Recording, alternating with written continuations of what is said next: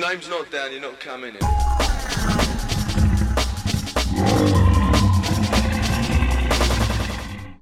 Hello and welcome to the latest episode of Raw, the 90s Rave podcast. Just a little pre warning this episode does contain language and themes which some of you may find offensive or upsetting. But ultimately, we hope you enjoy it. Cheers. So we're still here with MC Magika. We've talked a lot about how he first got into performing his early days in the rave scene, but interested to know about his big breaks. Uh, you did G perform with Pilgrim at Fantasia's legendary One Step Beyond event in 1992 at Castle Donington. Um, was that the moment that you thought? I've made it here? Mm, not quite made, uh, and that's being honest. I just thought at the time I didn't think anything. I just thought, oh my god. I thought, oh my god, another another opportunity, another stripe, another networking opportunity. And um, you, we, we talked about drugs earlier, right? And I said, I never take drugs. If you'd have saw me that night, you would have said to me now, listen, there was no way you was not on drugs. I was I was flying on adrenaline and natural cortisol. I was I was all over the shop. Literally, I couldn't believe it that I was going to go on. And um, uh, and it was a very exciting moment. Uh, How did it come about? Basically, just went went to the rave uh, with Pilgrim and his manager Ronnie. Uh, got backstage with them, and then said, "Look, can I go on for you?" And Ronnie said to the stage manager, "We want Magika to go on." And Pilgrim was a big, big uh, endorser for me. I remember going to Quest for the first time uh, uh, and going on, and he came up to me straight away and he said, "Listen, you need to be here every week. You're brilliant, mate." And um, he, we've always, yeah, he's he's been a great supporter of mine, Paul, and I, I like to feel like I've always supported him as well. Well, he's a good guy, and, and he's been supporting us as well in terms of trying to get some guests and that sort of stuff. I'm going to get, we will get him on at some point because he is one, one, of these you originators. You know, we, we definitely will. And actually, haven't had uh, any sort of sort of people, you know, like the jungle techno sound. So we, we 100% will at some point. Um, you, you've also got to know Fantasia promoter James Perkins, uh, and yeah. you became a resident host for Club Fantasia, and then you pitched yourself to Paul Schur at Universe, which led you to perform many of their events, including some of the tribal gatherings. It must have yeah. been such an exciting time for you as a performer. Yeah, it, was a it was a great time. Um, it was a great time to meet the people I did and build relationships and and it was all driven off off, off a surge, a surge of energy of, of getting through. It wasn't easy, mate. You know, as I said, and I'm not here to get the violins out. It was a very very tough thing, especially being Asian. It, it did have its drawbacks, but I showed them that I was a kid who who had what it took. I'm very energetic. I was very polite at the times, even though I had my moments. Yeah, what what happened? mate, there was times when I didn't know how to communicate. I've made mistakes throughout the years and probably acted a you know a twat in places. Of course, who hasn't? Who hasn't? And I did. I have. I mean, you know, I, I don't know if anyone listening to this would say they've never acted like a twat. Listen, and I did, and I did, and I, I had my moments. Um, uh, but you know, generally, I met a lot of people. It was very exciting.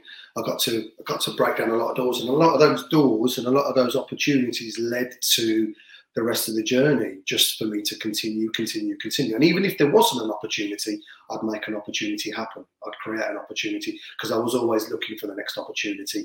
I knew that I had to push myself. No one was going to push me.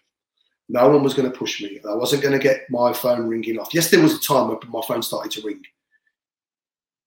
What you were in terms of opportunities and creating opportunities for yourself. Let's talk about the Carl Cox concept. We we, we touched upon it a little bit earlier in this episode. Yeah. Um, uh, you, you, you were alongside Carl and prodigy engineer Neil McLellan. Uh, McLellan. Uh, you you toured the UK, did lots of memorable gigs, including Vibe Three and Universe Open Air. Overseas as well, mate. Loads of overseas shows as well. Yeah. yeah. Touring Europe alongside Sven Väth, Laurent Garnier, etc., etc. Um, how did you create that opportunity? Tell us. Um, that opportunity came about f- from being in the right place at the right time. It's like being scouted by in any profession. Just you know, it was like there was Carl, there was people around Carl as well, and uh, he was seeing me at Kinetic, and I had a I had this thing with Kinetic, this bond, and I remember being booked there for the first time ever, and they weren't really into booking guest MCs, and they'd heard about me because it's they'd seen me on the circuit doing certain things and certain events. And when I got there, um, I wasn't advertised on the flyer, um, and I, I, remember actually ringing, ringing, ringing their office saying I've, been booked for the the event, but um, I've just seen I'm not on the flyer because obviously there, there, was no internet. Someone um, rang me and said you're not on the flyer. Are you sure you're on there? So I rang them and I, I, remember speaking to one of the promoters, and he went, "Ah, oh, I'm really sorry you're not on there. Yeah, you're on. Please come." So I got there, and then I remember this is a memory, and we'll, we'll go back into the, the whole Carl Cox thing. And I remember going in, and it was absolutely heaving, Tom, heaving. This place was unreal. Uh, the energy in there, it was just, you know, ecstatic, euphor- euphoric, uh, and noisy um, and I remember going on the mic and then just saying my name. And I, that's probably a moment where I felt I arrived because even though it was noisy, it was the surge towards me, the rush towards to even just touch me was mental. I was shocked, really shocked. And even on the way home, I was quiet. And they said, "Why are you so quiet?" And even that they said, "Now we understand." That was that was something else, G. And I was like, yeah, I knew what it was mad. It was it was something I'll never forget. As a, as a, as someone who says they were quite shy and quiet as a as a as a youngster and a kid, um, what was it about that sort of moment that where you're just feeling a rush and a surge and people are buzzing off you that that appealed so much because you'd think that someone who's shy and retiring wouldn't really like that sort of thing no, but I was shy and quiet because I just didn't express myself, Tom. I did probably didn't have the confidence to express myself, and I was quite reserved. Even when I became well known, I was still reserved. Listen, there was people. Um, I remember having incidences at certain raves and going to certain raves and hearing certain feedback. He doesn't talk to us. It wasn't I didn't talk to people. I just walked past them, and I think to myself, "Who am I to come out the way and, and big myself up to you?" So I'd just be quiet and put my head down and, and, and walk. And sometimes that was perceived in the wrong way. He thinks he's something, you know, something special. And I never did. I was just quiet, you know. But when I got up there, the quiet was left. This was my place to express myself. This was the place where I felt where I didn't feel alone, and I felt and I felt happy. Well, John Sharkey, it's the very same. He's got in touch with us to ask you a question, uh, and yeah. he says uh, MCing for Carl Cox must have been every MC's dream. Uh, uh, he's the god of DJs. Uh, when you started as Imran before Magika, what dreams did you have of music, and did you ever think you'd achieve something as crazy cool as that? Listen, man, you know what? Just back to Sharkey, I, I, I've been having some conversations with him lately, and what an intelligent, intelligent, vibrant man, and a lovely soul. And I'm not going to lie, man, I was once homophobic, mate. I was. And um, I treat people as I'm getting older, I treat people as one. Doesn't matter where you come from and who you are. And if he lived in Birmingham, mate, I'd be around. I'd be around that guy loads. He was such a joy and a fresh air to talk to the other day, and and I just thought how funny is life, you know, this situation and that person making that comment and stuff about you know blah blah blah, and I was just thinking, look at look at this now, such a lovely guy. Did you have did you you had, did you have issues with him back in the day because of you know the things that we talked about uh, earlier yeah. about you know your your mum getting calls from some of his crew and you know were you homophobic to him back then? Um, no, I was never homophobic. I was okay. never homophobic. When I mean homophobic, just an, an, opinion. Right. I would have never associated and stuff like that. You know, right. it's, it's, just it just wouldn't have happened. And uh, but you know that's irrelevant now. And uh, people are people, and um, and it's all about respecting one another. You know what I mean? And he shows impeccable respect, and he's such an intelligent guy, and it was just so good to talk to him. I know that he um he's well we've we've spoken too. I can uh, let let some of the people who are listening to this know he is well. Um, he's Very on well. the mend. He's on the mend. He's not quite there yet, but you know he's been through a heck of a lot. Anyone that doesn't know, go and search Jonathan Neath Mail on Sunday, and it'll explain to you uh, exactly why he's in the position he is. But he's getting better, um, and he's uh, he listens he listens to this pod every week. He says it's one of the highlights of his week, which is incredibly touching. Uh, and we are hoping at some point we will get him on the show. A little. He called, he called, he called me last night. Says, "Wish me luck." He said, "When are you doing it?" I said, "I'm doing it tomorrow." He said, "Listen, man." Please go and smash it. And I was like, I will, mate. Yeah. Good. Love good. So, uh, yeah, he's, he's, a legend, and um, and and uh, as I said before, you know, whenever we've talked about him, we all send him our best. Well, now we're actually able to do it because he's he's in touch with us, and we are sending him his best. And there's loads of love, and and, and hopefully he's going to. Well, he's got some news for people as well. He's back. He's coming back to the scene. That's what we'll say, and it's fantastic news. I won't say any more because it's his place to tell that, but yeah. uh, it's it's really positive for him. So back to Carl Cox. Um, how did that all come about? Because you still haven't said it. How, how did this Carl Cox concept come mm. about, and why why you? Okay, so the Carl Cox come, come about because uh, Carl had various people around him, and they were saying, "Listen, you should go live. You should go live. You should compete with the best. You've got a big name, big following." And he had the ultimate weapon in Neil McLellan. Neil McLellan was a driving force and still is with the Prodigy today. Um, and uh, behind most of their hits and uh, integral engineer. And um, so they formed their live concept and aptly, you know, called it the, the Carl Cox concept. And Carl got to see me in action and he saw me in action at Kinetic first. And he saw what I did there and how I drove the crowd to the point where I got the crowd in shouting out his name loud. You had like 2,000 people going, Carl Cox. And what DJ is not going to do it? Adoration, yeah, right. and then, and then that adoration, and and and, and then it was just the, the mayhem that I caused and the little tricks we did in hyping up the crowd. And um, it happened when I went to Ulster um, to do uh, Ulster Hall um, in in Ireland, and um, he'd already done his PA set, and I watched it from the sideline. And, and then he went on to do a DJ set. And just before the DJ set, there was um, another, I don't know who the guy was, but I emceed for somebody. And um, I did my thing, I was doing my thing. And um, uh, during Carl's set, there was a, in-house promoter called Pablo. He was an Italian uh, living in Ireland, uh, just moved to Ireland, and been there a few years as part of the firm. And he was emceeing. And Neil McLellan came over and he went, "This should be you. You need to be on that set. Can you can you get on, please?" And um, and I said, um, "Of course." Um, so I went over. Um, I said it'd be better if you speak to the guy because, as again, I was pretty quiet and stuff, and I didn't want to go over to the guy. You know, it was his thing. And so Neil went over. He goes, "Can you let that guy on?" And the guy was like, "Yeah, yeah." And um, that set gets talked to about this day. I see it pop up all the time and uh, I did my thing.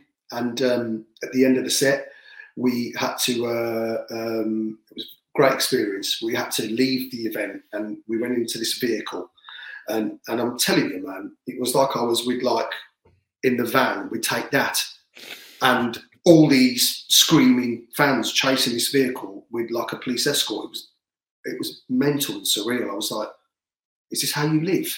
and he went, and, and he went, well, not not all the time, but occasionally, yes. And I was like, got to the hotel. They've got like secu- the security had to follow the vehicle to the hotel to see us get out. The, well, to see him get out of the vehicle, um, and then they've ushered us into the hotel. And then I'm like, wow. And then um, and then I get a um, a call to my room, and it's Neil. He says, mate, can you come up? Come up to our room, man come and have a drink. So I've, I've gone up to the room and um, uh, uh, I'm sat with Neil and, and Carl.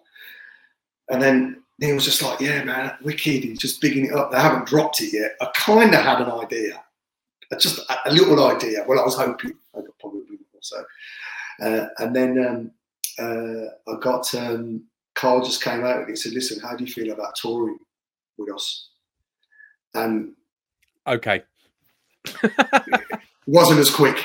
I was a bit shocked. I'm surprised. I'm surprised. yeah. Oh yeah, yeah, a bit shocked. Yeah, true. Get over the shock was, and then say yes. I was I was a bit shocked. I was just like, uh, uh, and he goes, uh, he just just say yes, man. And I went, I went, I'm I'm I'm so honoured. I don't know what to say. And um, uh, and that was it. The rest was history. And then I got tagged with him, and then we did the Carl Cox concept. We supported Prodigy on loads of shows. So, who, so whose idea was the, the, the Carl Cox concept? Carl. Right. Carl. Yeah. And it, Carl. And, it, and, it, and, it, and was very much involving mm. you, though. Um, yeah, well, when, when he when he when he put the, the, the act together, they know they they needed a front man. Right. And it had to be someone youthful. You know, I'm a lot younger than them guys, and I was coming through, and obviously a bit different as well. You know, I, you know, and stuff, and and it did the job. And uh, and they gave me the chance and the opportunity. And and he's put a little quote on the cover of my book, which I'm still pinch myself just to be able to say, look, he's put on the cover of my book. Um, you know, I never, I never kind of, I can't remember it word for word now, but it's like, you know, basically there was no one like him who could hype a crowd. And for him to say that even now, because he's that's it's what I did. I'm not saying I'm listen, it's not about me competing with such and such and blah blah blah. It was about what I did. That was it. And um, uh, I, I, I, served and, and, and I fit I, I, I, fit the purpose at that time for what he did, and, and it worked. And it, I became then tagged with him. Even when he did his DJ sets, I was getting booked left, right, and centre to go and perform with him, and it would naturally happen. What was your highlight uh, of working with the Carl Cox concept? Um, I remember something I'll, I'll, never forget at the Big Love, early in the morning. Place was pretty tired now, mate. Sun was out. Uh, seven, eight in the morning, and um, people are battered. And uh, we'd gone on. We woke the place up. I just went into me. It doesn't matter if the place was dead to me. I just went into me and did what I had to do. Because if I didn't feel no energy, how are they going to feel energy? So I'm going into like rock and roll mode. I'm just doing like a, you know, Steven Tyler from the Aerosmith, just jumping jacks and moving up and down. And and I remember looking over to my left, to my to my right, sorry, and I looked at the bottom and I saw, God rest his soul, Keith Flint looking at me, smiling because I was I was I was I was going for it. I was in I was in a state. Again, if you'd have thought I was wasn't on drugs, you would have called me a liar. Um, and he was looking at me, and and then and then Liam was there, and the prodigy were there and stuff. And when I came off, uh, uh um, Carl said, "I saw them looking at you, man," and he said, "That's big props. You know, this is why this is why you're here." And um, yeah, Amazing, amazing. I bet it was. Uh, but your your time together as a Carl Cox concept was quite short lived. Was that to do with the fact that he left the scene. I mean, he he stopped being a hardcore DJ. Yeah, yeah, yeah. He he he started to even when I was with him, and I had to go sometimes and stay at his house in Horsham because of the gigs and stuff we were doing and, and, and whatnot. And I remember going to one gig we did, and uh, it was like some mad gig we did, man, in Cardiff, where it was like on the bill was like E17 at the time. They had that big number one Christmas hit and stuff, and then there was us because he was he was going to apparently chart, which we just missed out on. Um, and uh, we jumped in the car, and then he went to some some house gig in Brighton. And while we were in the car, he started changing out of his rave attire, putting on a bloody you know Paul Smith shirt and stuff, and you know getting to go and do this other gig, and, and it was happening. Then we went to Germany. I remember being in Germany. We played this big rave um, uh, on an airbase.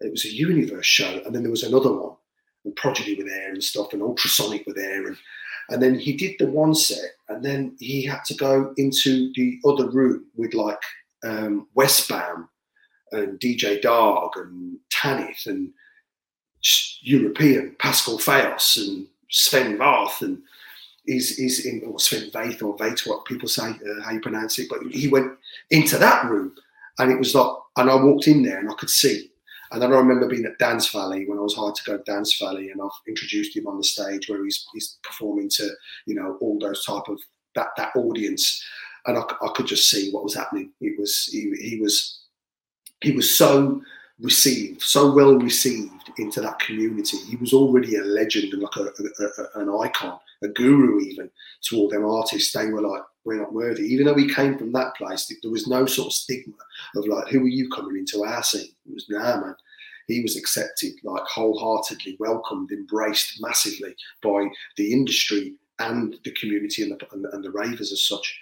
Uh, and I could see that that was going to happen. But all the way through that, I've always had like I've always stayed in touch. We've always done a show here and there. And then at one point, I remember they were getting so many inquiries for him to come and do an old school set, and even like you know, for me, you know, being asked to go along, which honoured, just didn't want to do it. Just he didn't need to do it, and I think it was at best of all. He did one unannounced, just himself. Um, and he just pulled out the tunes and he loves that era because he's been doing it on his cabin fever sessions. He goes back and explores and stuff and we did the uh, 25 year anniversary. We're talking about a 30 year anniversary which should have been happening this year and we've talked about doing it. So you know there's there'll, there'll be there'll be I hope, another you've got a, I hope you've got 100 grand G he's my friend. You'll find it. Yeah, you I've got something down the back of the sofa, Carla. I've got something here. Um, but what? So, how did you feel about that? Because you could see that's really interesting. You could see him moving into this new world, which I assume because as well. Let's be honest. That you know, rave scene was massive in that early '90s period, and it, it it did shrink somewhat. I think probably towards as it diversified into techno and trance and all the different areas. If you could see that happening, that would obviously as well mean that it's the end of the Carl Cox concept, which has only really just started fairly recently, and you're loving. How did you feel about him seeing that happen and, and going, "I'm gonna I'm gonna lose this now"? I I never I actually never thought that. It was sad more than me saying I'm going to lose that uh, because I actually thought that we could do our own thing as some of the other live acts that were on the circuit. I thought we could have had our own sort of run, if you like. You know, like the Prodigy were out there doing their own thing, touring, and I thought we could do that as well. We could go and tour. We could do the festival circuit. We could go all over the world doing this. I did You know, I, I saw it as a, as a as a as a huge opportunity. But there was a lot of other things that's, that were that not that were not working around the Carl Cox concept. So he was signed to Perfecto, uh, uh, and, I, and, the first release was supposed to chart. And I know Carl felt that you know Perfecto weren't managing the situation properly. Uh, I think Paul Oakenfold had some stuff going on, uh, some personal stuff, and it just didn't work out. So you know, with the rave scene, I mean, listen, the plan is we're going to get Carl here. And then you can ask Carl yourself uh, all these lovely questions. But I think um, he did say to me on many, many, many numerous occasions that the he could have stayed in the rave scene, playing the way he did, staying in that circuit, and staying at the top for for, for years. But he, he saw a bigger picture, and and, and he, he wanted to go and, and look at that and explore it, and and, and so he did. And he, he I've, I've I've heard he's done all right. Amazing. he's he's listen, found he's found a modicum of success over listen, the years in his techno. listen, he's next level. That's a serious, serious, yeah, man. serious vessel there. You know, Carl's. It's a serious machine serious machine. And uh, did you try to convince him at any, at any point to, to, to keep going? And, and he just had none. He was just no, no, no, no. I just I respected him and you know loved him so much. Uh, you know, it wasn't for me to say. I, what I did do is just try to encourage him to do a couple of blasts from the past yeah. now and then. Listen, well, matter, your your your friends now to this day, right? what's he like? So. What's he like as a person now? Because of course, fame and uh, wealth like that can go to some people's heads. Listen, he's still just Carl. Just he's got so much time for people. He's impeccably polite, um, and he's just a, a, an all-round nice guy, and that's why people connected with him. He's a larger than life character. Are you surprised by how successful he became? I mean, no, could you could you have anticipated not, it though? Not at all. I'm t- totally. I saw it then. It's, right. It's things that I saw because remember I was around him. I saw things, and he was successful then. You know, in in '93 when I went to his house, he had a house, a lovely house in a nice area. You know, nice cars, and he was, he was traveling. He was making money. He was he was doing well. It was only going to get bigger and better because there was no stopping to him. He was there was so much more that was going to come out from Carl, and uh, um, I'm not surprised at all. No, no. I mean, especially with the way the scene went and the, how yeah. big and commercial the scene went as well. And fees go up and audiences pick up because at the end of the day, it's like a you know it's like a footballer. A footballer will get loads of money because they've got so many spectators 40, 50, yeah, 60,000 yeah, people well, coming to watch them play. You know what I mean? I, I went to Ultra Music Festival a couple of years ago and, and I spent my entire weekend at the Carl Cox megastructure. And if you've got a megastructure named after you, then you're probably doing all right. Uh, he was obviously incredibly wealthy and successful. Does he fancy perhaps sponsoring a small 90s rave podcast? Listen, you know what? When you get him here, when you get him here, why don't you ask him? because we're going to get him here. He's a lovely guy, and I'm sure when he sees all this, he's going to give you some time. You can ask him yourself. We will do.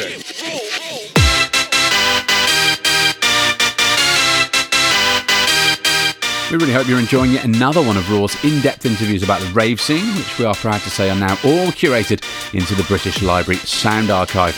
All of us here at Raw HQ love how much you love what we do, and your generous one off donations have been a huge help in covering our initial costs. But we're now a team of five, putting in a combined 80 hours a week for no wages, with big plans to expand further, and so our costs are going up. As such, we could really use your help to keep Raw growing and developing as you've seen us do since our launch in July 2020. First up, go and check out our brand new website. It's rawuk.com where you can find loads of cool extra content and you can grab Raw's first ever range of merchandise. That's rawuk.com for our new flashy website. We've also launched a new membership scheme where you can support us financially to create more content on an ongoing basis for less than the price of an oat milk cappuccino. Plus, you get great perks in return. Head to patreon.com forward slash raw UK pods. That's patreon.com forward slash raw UK pods to see exactly what's on offer. You can also join our YouTube membership, which is basically the same. Uh, or if you're not asked about a membership but you'd like to support us with a few quid as a one off or a repeat donation, then head to our website and click the PayPal link. A reminder of that new website URL yet again rawuk.com. Big love and respect to you all. Please keep supporting us. Hope you enjoy the rest of the act. So, uh, G, MC Magika, you also struck up a, a, friendship over the years with promoter Murray Beatson, who uh, he was the Dreamscape uh, promoter, and you became a regular host for them at the Sanctuary. What was it that made Murray, who of course sadly died in, in a car crash in the mid 90s, such a special and fondly remembered promoter? I think uh, starting off, he was an innovator he was there at the golden era. He was there from the beginning. He made moves that are historically archived and etched forever. Sanctuary, Milton Keynes. Enough said. Can't go any further than that. It's just, shh, you know I'm saying. God rest his soul. But um, he, um, very special uh, with what he did, with what he achieved there. Uh, he was a raver. He loved it. He lived it. Uh, and as I said, it would have been amazing to see, to have seen what would have unfolded or what would have happened if you'd have been here today. Because I would have. Just, what do you think? I think he would have probably. We'll talk about Dave, but I think he might have gone down that route. I think he would might have outgrown this. I think he would have definitely gone to even bigger festival levels. He would have got. He would have taken it as big as he could have. Mm. You know, um, you know, whether it be filling the stadium or something, something crazy would have happened. What was it um, about his? What was it about his personality and his approach that would have led him to that? Do you think? Listen, man, he was just a driven guy, and he was chilled, and he wanted to be the best, and it was like the slogan, uh, the, the the the subheader of his brand. The standard had has been set he was looking at he was competitive in what he wanted to do. He wanted to be the best out there. And he was he was he was he was revered by a lot of people. A lot of people didn't like him. I remember promoters and stuff and that whole thing success breeds that contempt and that jealousy and you know and, and he had it. Uh, I, I, saw it myself around him. I remember him being at a rave uh, at Cornwall outside Dance Planet, and Dance Planet wouldn't let him in the rave because you know, he was the big, he was the big dog and blah blah blah and all kinds of things. And, and I was just like, what? It was mad. It's politics, mate. But um, he's special promoter, special special promoter. My relationship with him didn't start out um, so smooth. Um, Oh, you, you, you, surprise me, G. You do often fall out with people. Uh, so it's a, uh, you know. Anyway, listen. Tell me how you how you got in with. But that's not how I want to be remembered. But anyway, the more no, we no, talk no. about it, that's what they are going to remember. No, um, don't be daft. I think people are seeing you, and uh, people. If people don't see you in a new light after this, then then they're, they're, they're beyond seeing you in a new light at any point. To be honest, well, but you know, but realistically as well, you you talk about you've you've you've learned lessons, you've you've done things.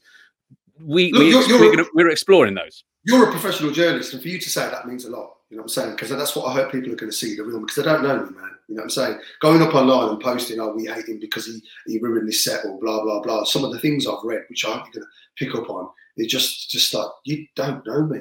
You hmm. don't know me. You well, they're, getting, they're, know. they're, getting, to know you now. But tell me about about your rocky yeah. intro to Murray Beatson. So uh, Murray saw me at um, Mythology, and I at the time because wanted to be known and seen by people and promoters. I had a jacket, cheesy as it is, and my name was on the back. And uh, I was ever emceeing at Mythology. Obviously, didn't book they didn't book MCs there. And I remember ringing his office the week after, and he said, "Yeah, man, I saw you. I saw I saw your name on the back of your, your coat." So um, job done. It, it worked, right? So um, um, I networked him, and I said, "Listen, because you're trying to you're trying to do things, you're trying to get in with these promoters, and you're looking at angles." And I told him about a venue in Hull, um, which was like a multi-story, like almost like a multi-story old warehouse supermarket type ex building type ex catalog place, and um, uh, and I told him about it, and I said, "Listen, man." The guy up there's looking for some some some promoters. Why don't you go and have a look? And he actually did. He drove up there and he put on Dreamscape, whatever it was called.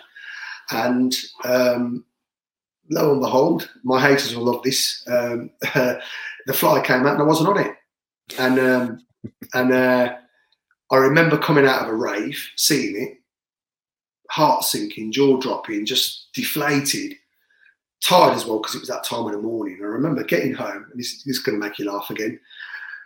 Um, got home and it was about seven in the morning, eight in the morning. Where do you think I went, Tom? I mean, there's lots of things running through my mind that I probably shouldn't say. Where did you go? No, well, no, think, think to this conversation. Where, where, what, what Round was my, house? No, what was what was my communication hub? the telephone box, Tom. Of course, of course, the famous old telephone box. right. And I phoned him at eight in the morning and left a I message. Bet he, I bet he loved that. right. And um, he actually answered the phone right after the second because I gave him a second call, and and uh, oh mate, and, right, and uh, and uh, and he was like, "Oh, I'm really sorry, man. You know, uh, it's nothing personal. You know, just come, man. Just come up there." And even though I was at that stage in my career where every opportunity I should have knocked at, I didn't go because I felt disrespected. I opened up an opportunity. He had a big event, which went on to sell out. He sold out. The capacity was like 2,400. He'd done it. And I didn't go.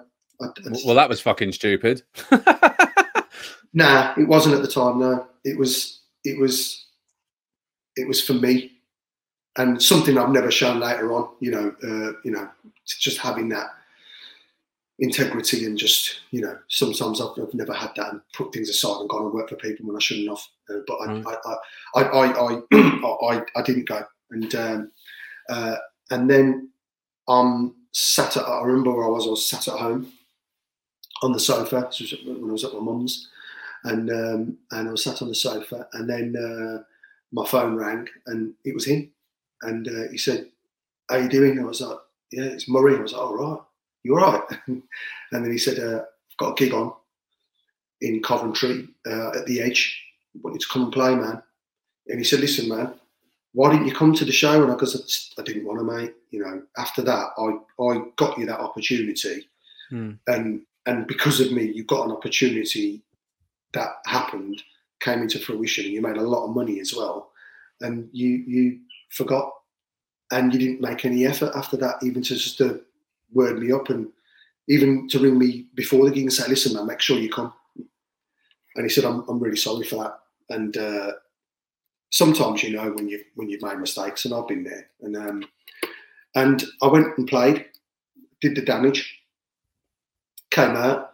Uh, well, I thought I did the damage because he had the next event. I wasn't on it, so he, he then uh, he then rang me again uh, and then said, "Listen, I'm going to have you at the sanctuary," and um, and I went there, and I went there, Tom. I went there like, and this was something that started to happen a lot with my mental approach on the way to a gig. Started going there because I was a big boxing fan, and um, I started going there like I was going for a fight.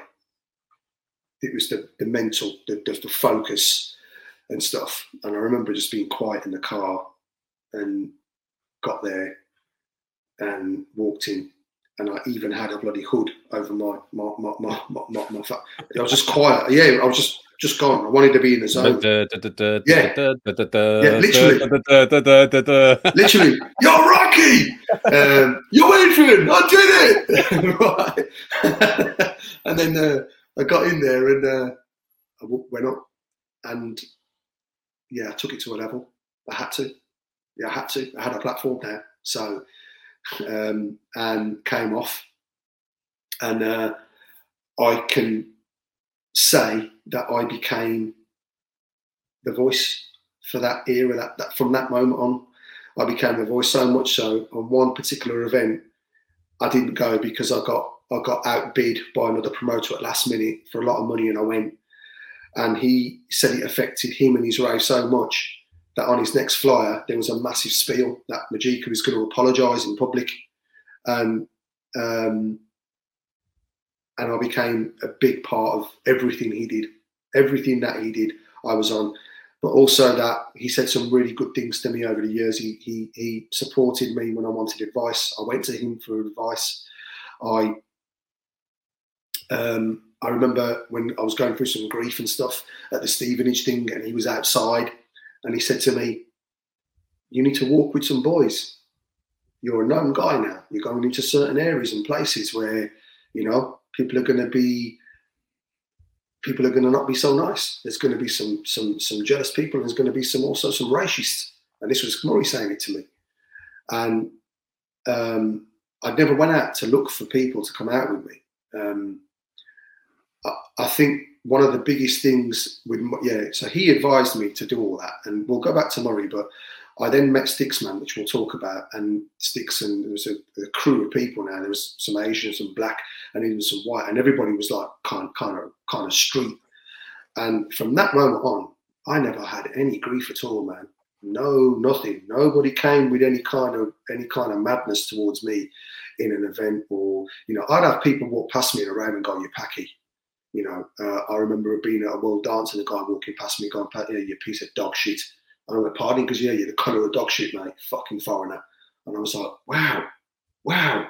And I didn't know how to look after myself physically then.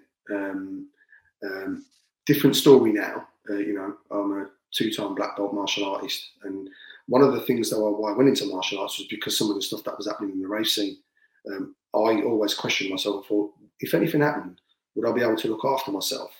And thank God, I never, I was never attacked apart from one incident, which we'll talk about uh, in the racing. Um, um, so yeah, so uh, Murray, Murray was a, a big advocate in, in support whenever I needed. He was a voice, and when he when he passed away, it was very sad, man. It was sad for a lot of people, but it was very sad personally. Um, something something went missing that night, something you know dropped, and uh, um, I, I, felt a bit vulnerable then. I thought, shit, you know, this was a, guy that was he was really behind me, um, and I was opening a lot of doors. And there was even at a time when there were certain promoters around the country wouldn't have me because I, I was Murray's guy. It was just really weird how people were. Uh, but that changed. That changed. Things do change if you just keep pushing and stuff and doing what you do, and opportunities can come good. I think the most important thing is when certain promoters can get a, a, an impression of you, or if they think you're associated with someone else and they can get to know you a little bit, then that can change. That can change, and, and that did change. Um, yeah, and I'll miss him. I still do. I think the whole rave scene. Uh, I mean, anyone who went to a Dreamscape in the nineties would say exactly the same, and and they and they in fact do.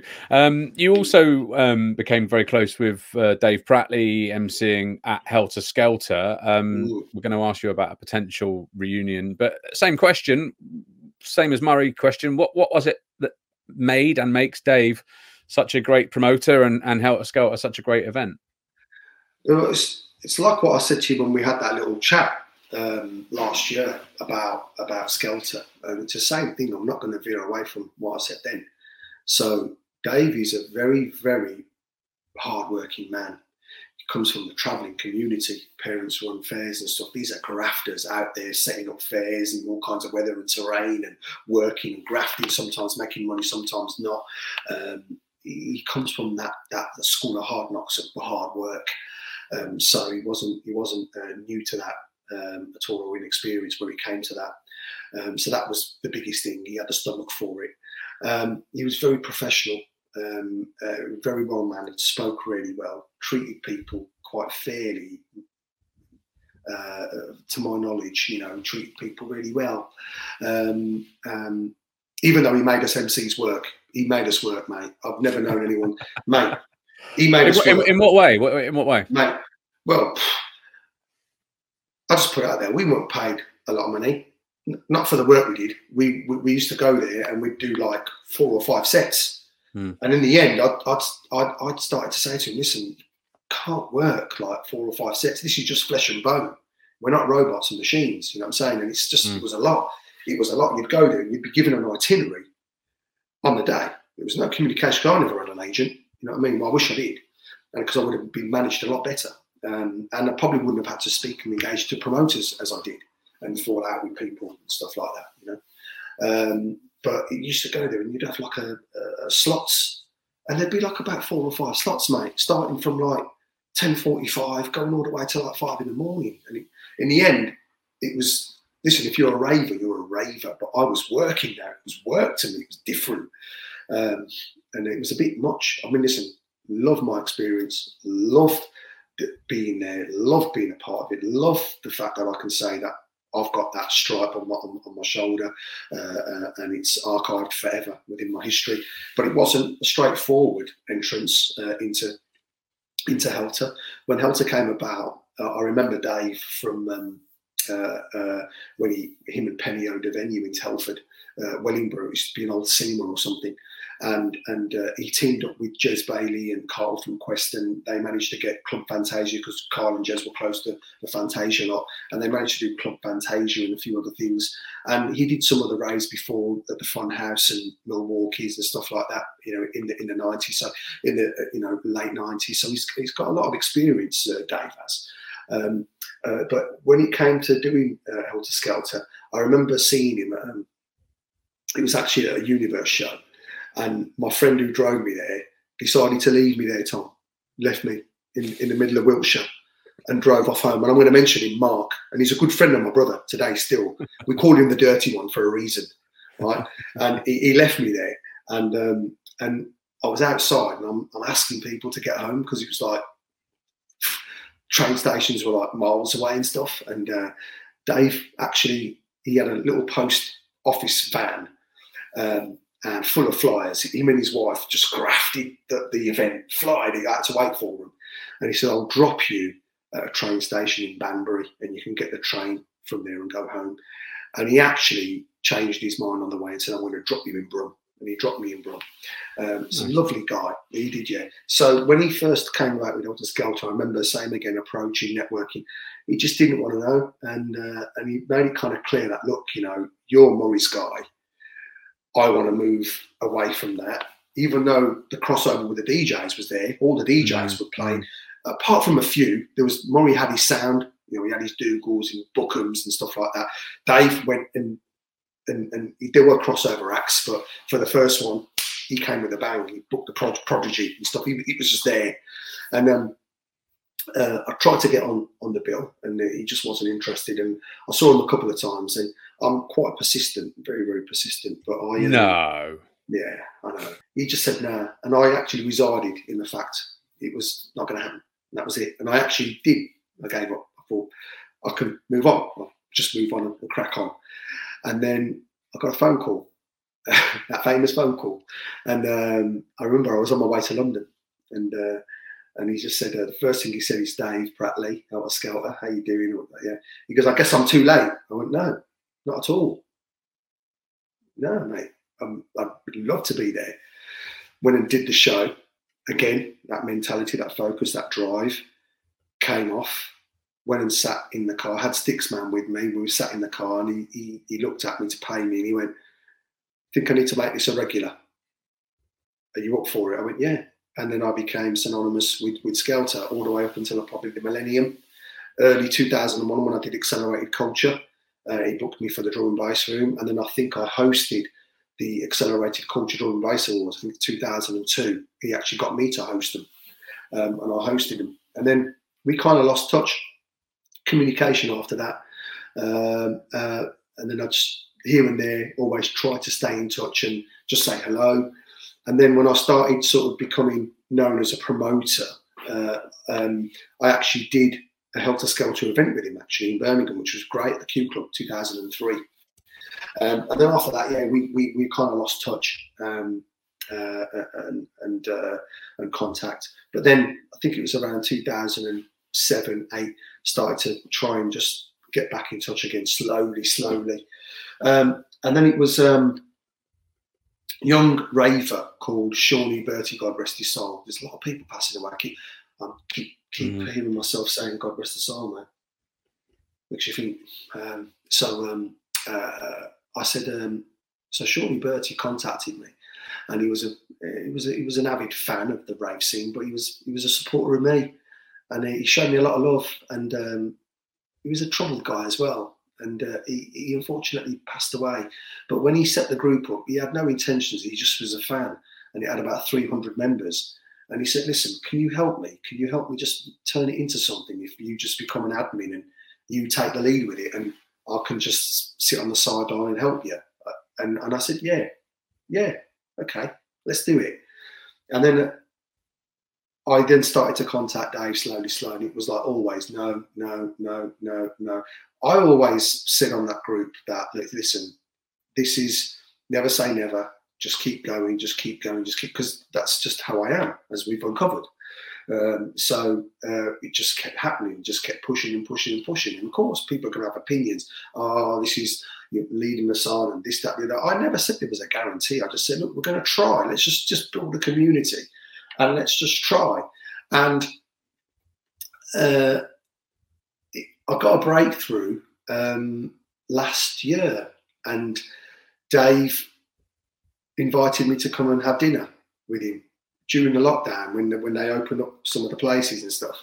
We went out for dinner and uh, uh, we talked about we caught up, which was very interesting, and we talked about him. We talked about his life, and we talked about because he's very very successful in property, and we talked about the possibility of, of doing an event and how to do it and where we should do it and the options and stuff. So we started to talk about stuff. Um, and then he became very aware of, he knew about the group anyway, because he was always looped in. And then he started to support the group. Uh, and even just um, late last year, he went into storage, pulled out loads of competition memorabilia, gave us loads of stuff. Um, and this brings it back. I mean, I know you're probably going to ask me um, about his involvement and how he, why he hasn't surfaced on um, on the Skelter group. Um, and uh, a lot of the artists, when we've been pushing and pushing, especially when we had dinner in the summer, they've all asked him. And listen, if someone came to me and said, uh, uh, uh any artist, and said, "Listen, I'm running this page. I'm love the nostalgia and the memorabilia and all the memories it's creating. And um, but I want to push this page. Would you come on here, G Magika, and bless the page because you know I'm going to try and get Dave to to do something. Even I would have called Dave and, and said, "Listen, I've been asked to do this thing. Can you tell me more?" And he's had everybody. Nicky Black Market rang him three weeks ago. You know, Charlie B came on here on a video and said, "Listen, man, I spoke to Dave and it looks good." The reason why Dave hasn't come on it because he's not he's not public and he's not, he's very shy. He, he, doesn't doesn't like doing stuff like that. uh, so Daniel Clark, uh, when we put out for questions, a guy called Daniel. Clark who follows us, he, and he makes a very valid point, and he says that there's obviously a lot of talk about it all, but I can't be alone in wondering why we haven't had an official word from the Pratley family about it. We hear through Magika that Dave said this and Dave said that, etc. But just a mm. 10 second video, actually seeing Dave mention it that wouldn't be so tough, would it? I think it would definitely seal the deal for a lot of people. Not that I'm saying it's not legit as it is, but it would certainly put some minds at rest. And, he, has got a point, hasn't he? You know, look, right? I'm speaking to you, and I'm speaking to all of our all of our audience here as a journalist, right? I'm I'm telling you, and the, I mean, don't need to tell you, but I'm telling everybody listening to this that I've had it from more than one source, which journalistically is enough to say that this is a thing that's going to happen, that it's going to happen. Now, I wouldn't be saying it if I hadn't heard that, right? So, as a hmm. journalist, I know that it's something that's under consideration from Dave Pratley. And and people are questioning me and go, well, who do you speak to? Who do you know? Just trust me, right? I'm a journalist. Uh, it's double sourced, probably more than that, triple sourced, four source, right? But as a raver, if I didn't have these links in, if I didn't create this podcast as a raver and I'm looking at it and I'm thinking, well, why aren't they saying anything? Because we know as well, G, with respect, mm. you've said this before for quite a number of years and it's never happened. So what makes this different? Why won't he just come out and say even just a little thing? You know, it is something I'm thinking about. It's not definite, not guaranteed, yeah. but it's something I'm thinking about. Listen, it'd be great for him to do that. And I've spoke to him on numerous occasions and said, listen, can you do a video? At one point, he was considering it. Then he said, I don't want to do it. I just want to come out and do it and announce it when we've got something to announce. And one of the conversations we had, uh, even recently, said, listen, if this COVID shit wasn't happening, we could have been sorting something out. Um, and he said, I'm in a much better position now because I was so busy with my business. And he's, he's, he's mega chocker now, just with the, the backlog and stuff. Um, and he said, look, you know, when the COVID things, we're going to be in a better position to have a conversation, to discuss things, um, to possibly do something. Uh, and, and, look at it. He's always been kept in the loop. He's aware of everything. He's, he sends me messages all the time. I can't believe the group, how well it's grown. And then we discuss how well the group's done because of the content in the group and how well the group's performed uh, and how well it's done and, and, and, why it's done as well as it, as, as it has and the things that we've put in place to keep the group really friendly and that's something that we can talk about as well because I think it's very important um, and he's been asked to do a video he's been asked to do a letter uh, he's asked to, to, do a few words he just said listen G a lot of people know me a lot of artists know me because you know people have been calling me ringing me on the phone and asking me and everybody knows that we're, we're, we're, talking. Everybody knows that I'm around. I just gave loads of memorabilia away. I'm here. I'm watching.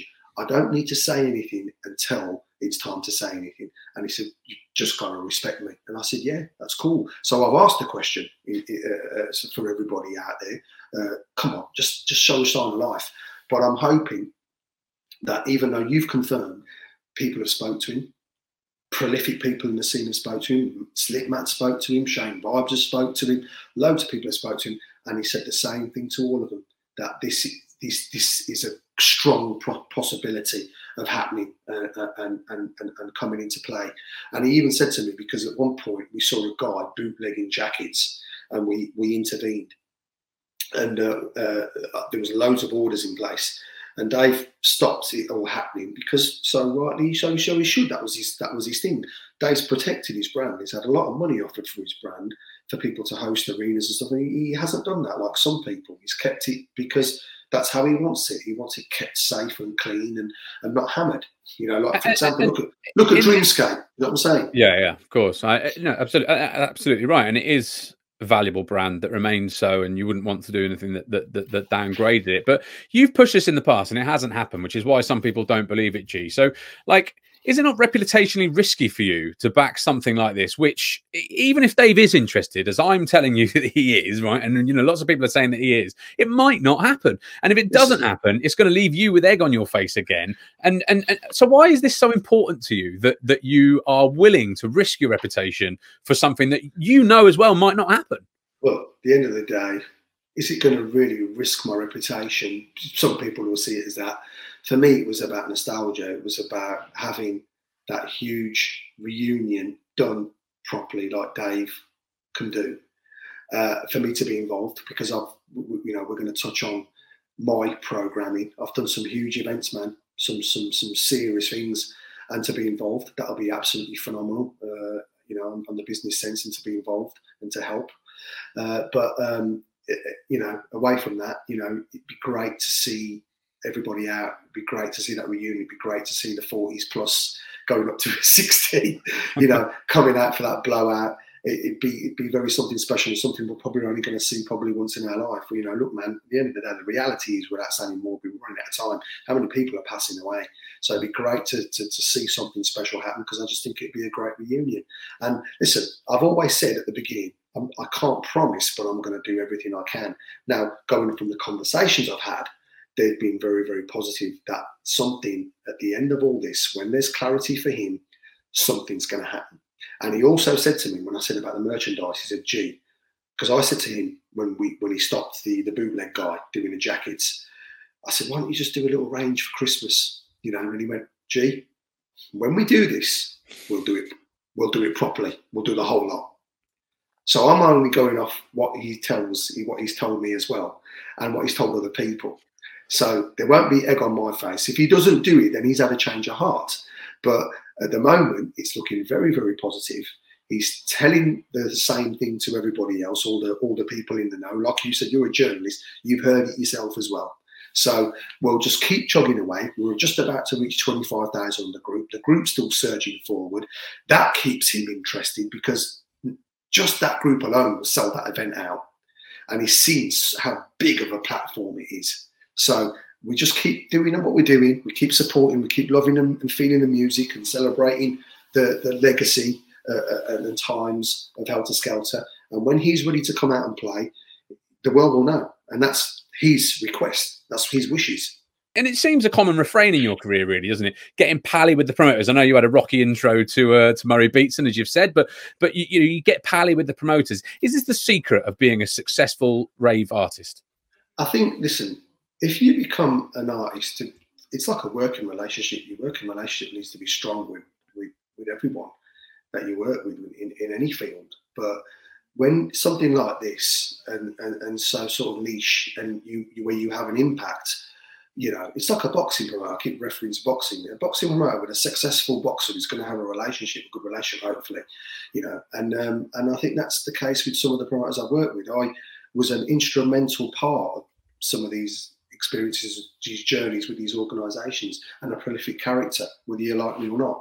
And and that's the secret here. That's where you build those relationships because that's how you build those persons' nights and experiences where you turn that rave uh, uh, uh, um, arena into like a concert styled, you know, arena of mayhem, a theatre of madness and they remember you for that. You know what I mean? And you, you can build good relationships. And if you've got good relationships with them, it's only going to solidify things for, for years to come later on down the line. Your name's not down, you're not coming in.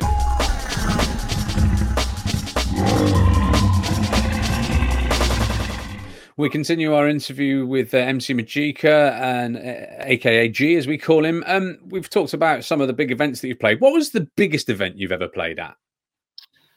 Um, think the biggest event I did was Dance Valley, Holland, um, and being emceeing on a drum and bass stage. But then, because they heard the, the vocal techniques and the voice, they asked me to go and host one of the main stages. Um, and the main stage at that time, it was all different acts like Yoji Biomehanika from Japan, who I went to work with, huge hard house star, you know, all kinds of Scot Project and all kinds of stuff, crazy stuff, and um, uh, and sixty four thousand, uh, and that was the biggest. Wow, that was the biggest thing.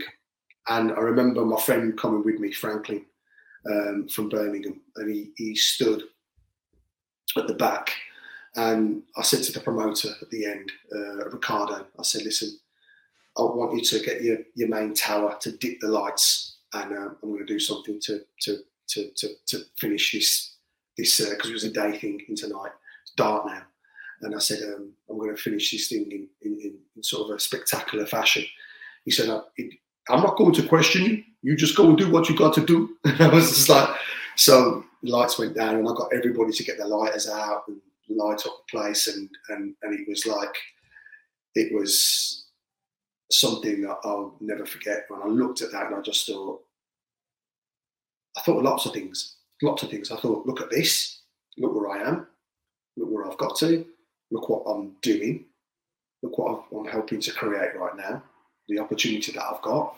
All these things were flashing through, and uh, and then and there's more. There's more from me here. There's more from me to come, and um, and it was all yeah, it was all self-projected, but it was would I be wrong to be thinking all those things? No, of course not, man. Not for me anyway. I was. I mean, if you're performing to 64,000 people, I think you can allow yourself a moment of reflection where you think, fucking hell, this is good. Um, well, Jason Gall um, asks, um, because we, we, we ask questions from our listeners. And if anyone else wants to get in touch, by the way, as you can see that name on the screen there, if you're watching on video, hello at the 90s rave podcast.co.uk. If you're listening on the, on audio, that's the email address if you want to get in touch with us at all. But Jason Gall has asked, the first MC I ever heard on Dreamscape 12 with Dougal was Magika. Love that tape, especially the mix from Sample Mania into Take Me Away and the MCing during that tradition.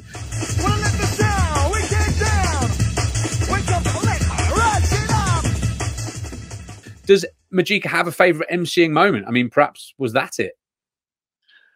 That was one of them. That was there was many, many, many. The, the, the Ulster Hall uh, was uh, in in Belfast in in in uh, in the midst of the IRA uh, times was was uh, an historical moment. There's loads, man. We started to pick stuff. There's absolutely loads. I mean, yeah, the Dance Valley thing was was was a serious serious memory and a serious achievement to be given that platform to go there. They believed in me, and um, um, and up I went, and uh, um, and I, I, I, I, did I did what I was asked to do, and I delivered it really well, uh, and it was a great thing. And I've got the pictures at home and stuff, and etc. etc. Um, and it's yeah, that was a great moment. There was there was there was, there was others, man. There was loads of loads of stuff where I've gone out and performed and and had some some serious moments. Have you ever had a Have you ever had an emceeing nightmare? Because um, uh, Andy Morley says, "What happened at Dreamscape 21 New Year's Eve? The live link up between the Sanctuary and the Bath and West Showground. You emceed for Dougal in Milton Keynes. Cyan Ribs on the midnight set in Bath. Listen to the tape back. The live link royally fucked up. What happened? Yeah, it just didn't work, mate. The more you tried." I mean, when was when was that? Ninety, yeah, or ninety six yeah. or so. I mean, no surprise yeah. it didn't work, frankly. Yeah. And it, it, you had that BT, you know, BT still image satellite thing that was going around, and Moe tried it, but he, he dressed it up a bit more bigger than what it was. So he put big pictures of satellites like it was going to be some proper satellite broadcast, and, and it wasn't, uh, and, and it, it didn't work it didn't work. And was that embarrassing as when you were up on stage as an MC? Not, the, not the, really, because no, not really, on? not really, because it was it was a bit confusing, but I had to just carry on. Right. But but to be honest with you, I didn't even know it was happening because I couldn't hear nothing. Right. I know when I heard the tape later, I heard could hear Ribs coming through the speaker and stuff going. He just doesn't shut up, but because I couldn't hear you, mate. I'm emceeing. I couldn't hear you. It's not like the music stopped and we said hello to each other. You're right, mate. Yeah. It was, you know. It, I don't know. I mean, I mean, I wasn't there, of course, but I don't know how that's ever meant to work. like two different performances on two different listen, stages, blasted out. You know, he probably had a guy around him in production who said, "Listen, we can make it work. It's not going to be great, but you'll see some kind of imagery." And and he dressed it up and made it look like it was going to, you know, because there was there was huge satellites on the flyer. You know, it, it was never that, mate. It was never that, and that's you know, not, not my cussing it just why it was never that. Yeah, I mean, it was as we say, it was it was the mid '90s. These things were very difficult to pull off. Uh, they're difficult to pull off now, but they were even more difficult to pull off then. Um, we're in the age of digital now, so it's a bit easier. Um, it, also, in terms of that embarrassment, you say you weren't embarrassed then, but did, did you ever get embarrassed? Have you ever been embarrassed on stage? Because you know, if you if you mess something up, I've got, I, you know, I've I, weirdly, given I've been a national radio presenter, the idea of being left alone. I had a brain freeze once on air, uh, and it was like I was like in the studio on my own, uh, present, you know, presenting to the nation on Talksport, and I it was late at night, and I just had a brain freeze, and it haunted me. It's haunted me ever since, and I actually said to um to my producer at the time, I was like, I never want to be alone in a studio ever again. I because to be honest, I prefer being in a studio with other people anyway, where you can talk to them and riff off them and, and whatever. But I said I never want to do that, and it's it's haunted me ever since have you ever had a moment like that where you've been really horribly embarrassed, or or do you, as an MC, have to try to not have that sense of shame? Um, any embarrassing moments? Yeah, I mean, I, am sure I've had them. Whether I can remember, I'm sure I was at a rave once and I said the wrong, the wrong, the wrong name at the rave. Oh, I remember one. I mean, I, I think a few people have got in touch and say, you know, I want to hear the you know three words hardcore will never die and that sort of thing. I mean, you know, that's that, that you just slip of the tongues, aren't they? Really? Yeah, yeah. Listen, man. You know, uh, those, those things of you know, you know, things happen. Like people can get technical if they like. You know what I mean? Um, uh, yeah, I've said a few things. I haven't had major. I think where where where was it? One rave. Where was it? I can't remember where it was. But here's a funny one for you. There was big rave, big stage I've walked along, freaking hole in the stage, mate.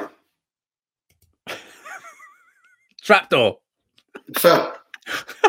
really? Yeah. Oh dear. How mm. far? How far? Gone. Yeah. How, how, how big was the hole? Um, big enough to take me. yeah, about six foot. Wow. Yeah, gone. I'm five. I'm five, five eleven. So I was gone. I was could see the hole.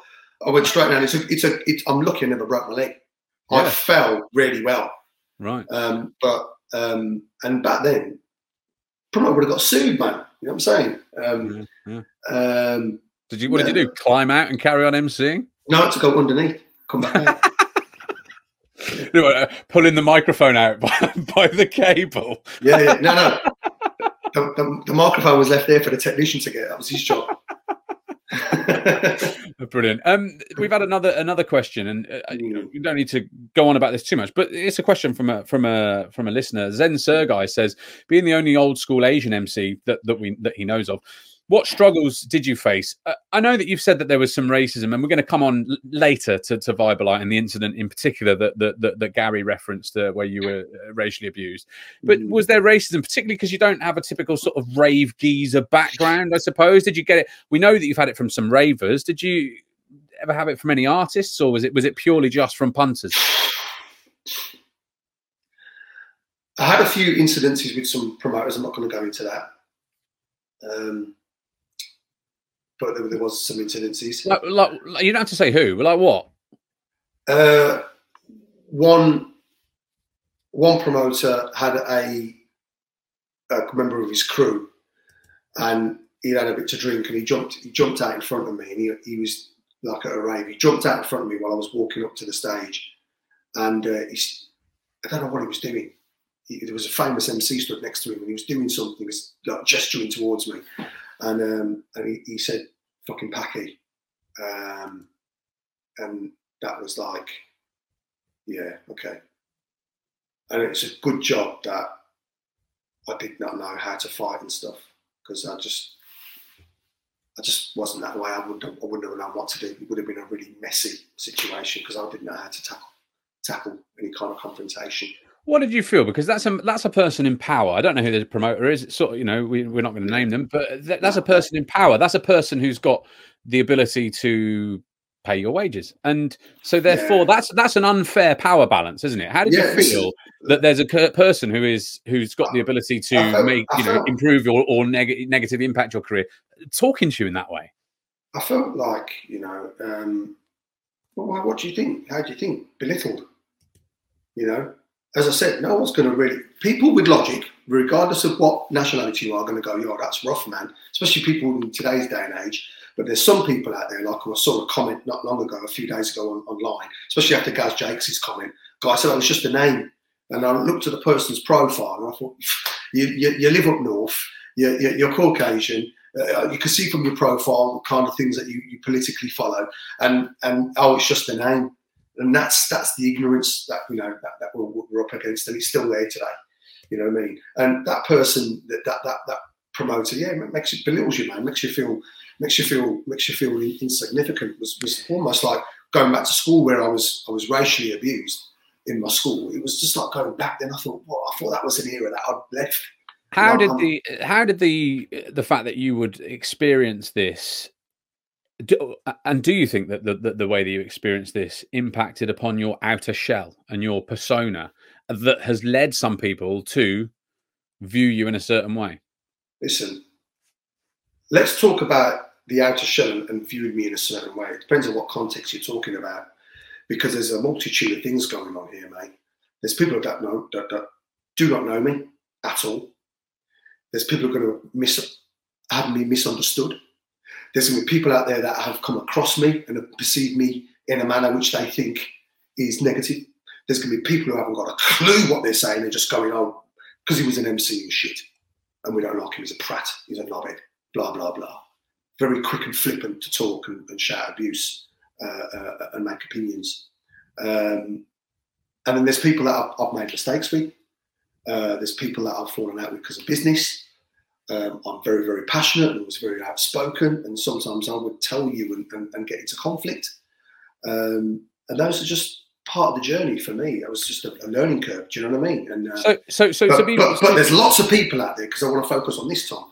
There's a lot of people out there that like me, and, and show me a lot of support and a lot look, of love. There, there, look, there are, and there were people who've sent messages of support. Tony Milani says, you know, I've seen a lot of venom and undeserved hate slung at you over the years. You know, how do you cope? Where do you draw, draw your strength from? And you know, that's a question I'm going to come back to shortly. But but to be fair as well, pe- uh, people have contacted us to say that you would, for instance, as an example, offer to meet to fight your online critics. Now, I don't know if that's true or not. You can tell me if it's true. But if it were true, you know, why do you think that's a good idea? Now, I'm telling you, right, as a journalist who also advises people on the media and on PR, the best advice that you can possibly give to anybody going through a PR crisis, and that's what it is, someone criticizing you online, is to just ignore it and move on because they because if they see you rise to it, and we had an incident at the start of this podcast where someone did something similar. I mean, I'm, again, I'm not going to name them; they are non-people in this world, right?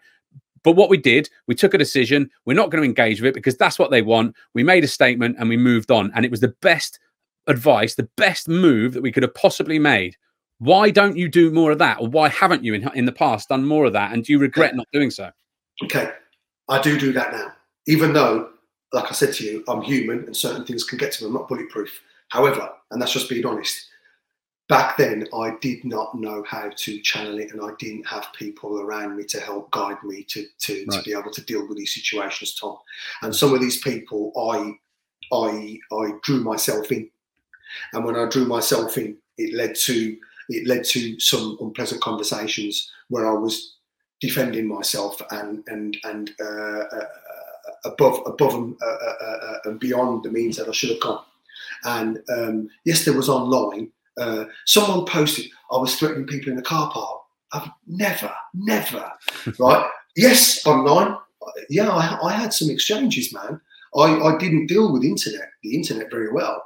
I see stuff now, and um, and it's hurtful, man. Some of the stuff is like, um, uh, there's one comment I saw right not long ago, and um, someone put, put a post on online only a few weeks ago, and they said, uh, you guys are just tro- this someone I don't even know. You're, you're, trolling Magika. You're, you're, literally trolling, and it's like bullying. You know, he, this is just basically it was out of order.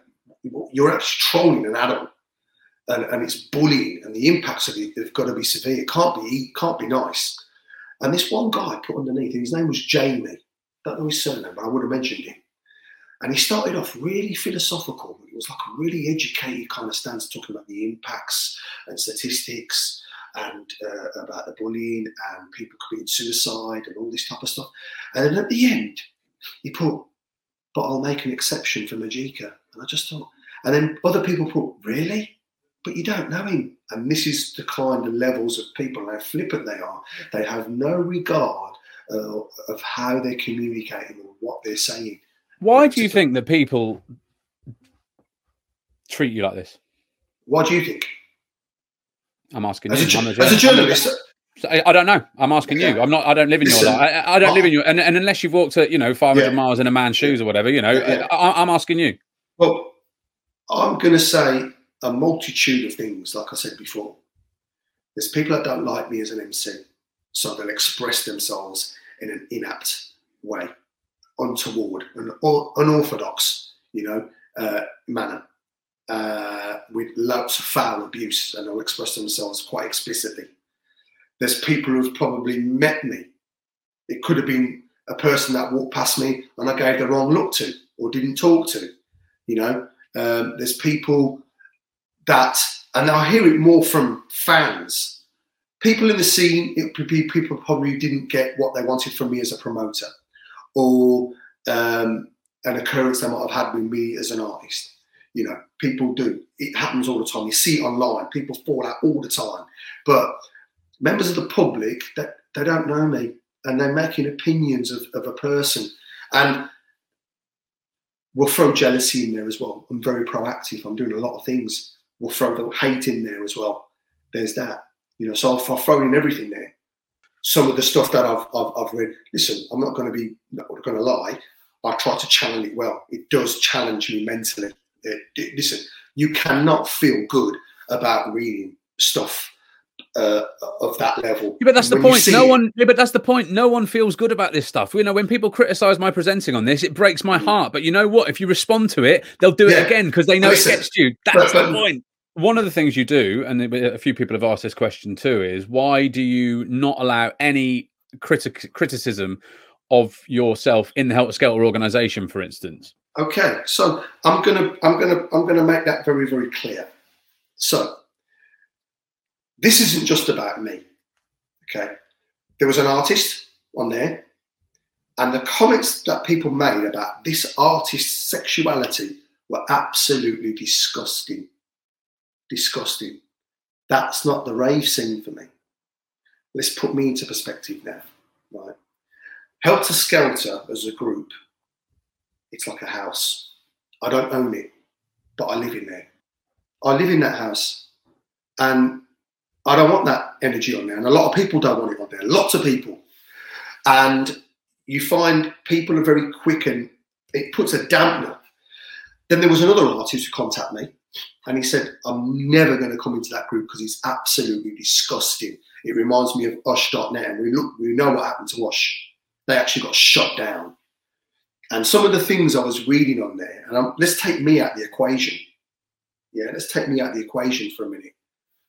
For, on artists was really, really bad, like really bad. And I even saw well-known artists posting and were saying, "Listen, are you really expecting Dave Pratley to come and put a thing on when you when you're doing stuff like this?" So we made a rule. We made a rule, and I aligned myself with sort of stalwarts from the scene, Slipmatt, Shane Vibes, you know, Marlon's come on board from the movement, which is racism against uh, uh, uh jungle, drum and bass, uh, old school against racism. And he came on there because we were finding lots of even racist comments happening uh, quite a lot. And we just cleaned it up. We just made it a nice place. It's not a place to vent your opinions of a hateful place.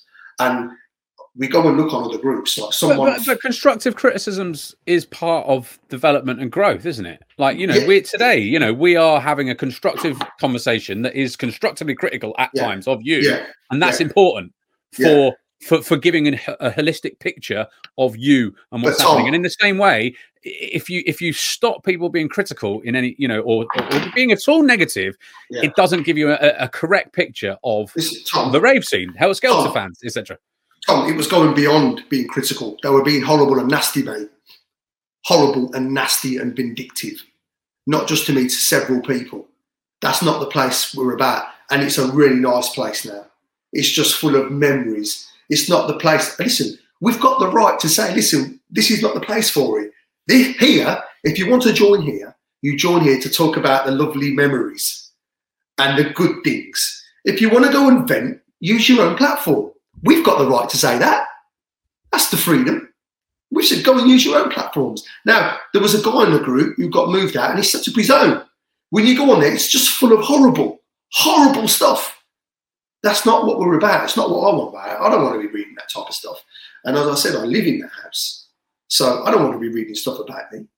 And I don't want to be reading stuff about the other stuff. And when I'm seeing artists even message me saying, listen, F that page, F it, don't want nothing to do with it. It's disgusting, and um, that that that should ring home. And as I said, you know, there was one artist. The stuff they were saying about that artist was disgusting. But then you see the flip side of the love that artist has got on there from the right people. And that's all we've done. We've kept the right people on there. If you want to live, if you want to come into that community and come onto the grounds of that community, you've got to adhere to the regulations of that community. And that's just this it's not about that. You want to go and do it in your own place, go for it.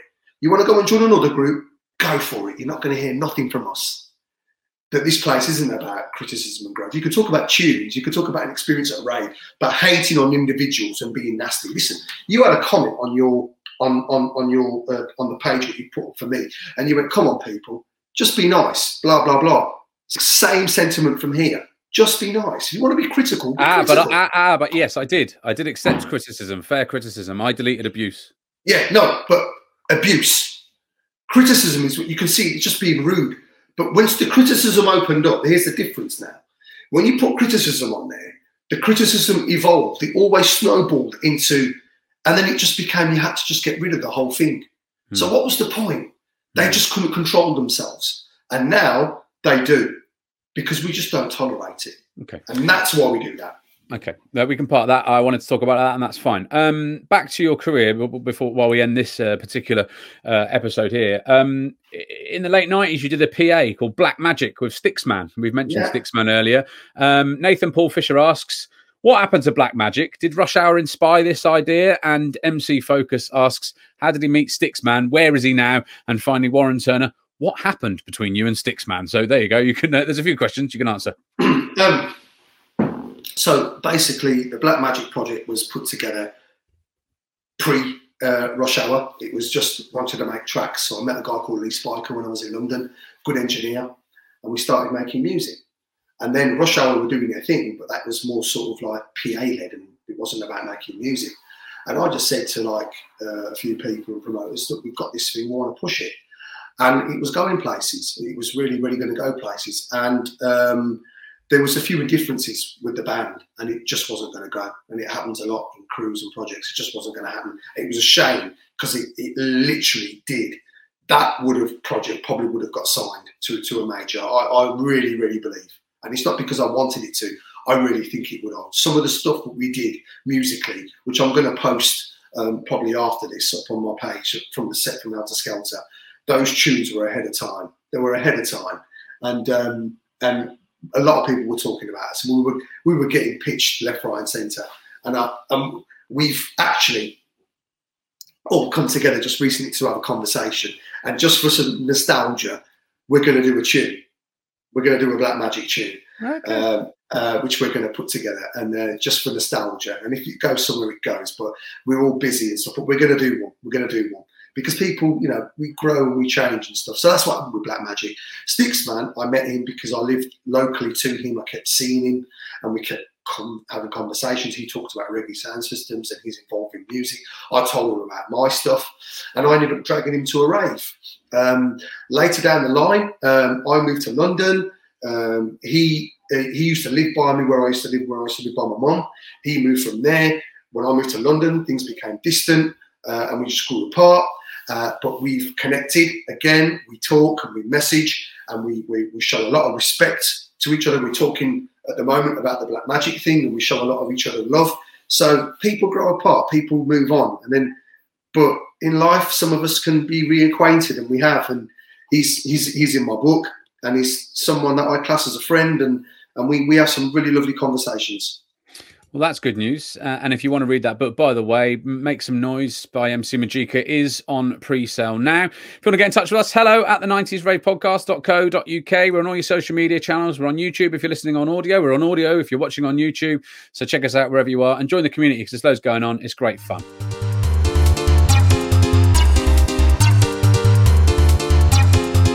Well, that's it for another episode of Raw. And if you like what you've heard, we'd love you to get involved.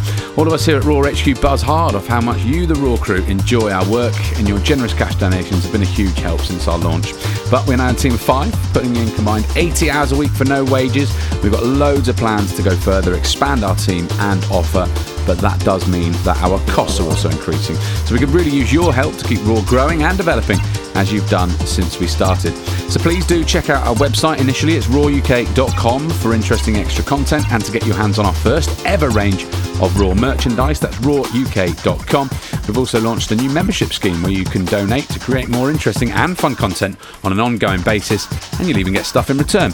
So head to patreon.com forward slash raw UK pods. That's patreon.com forward slash raw UK pods to see what's on offer.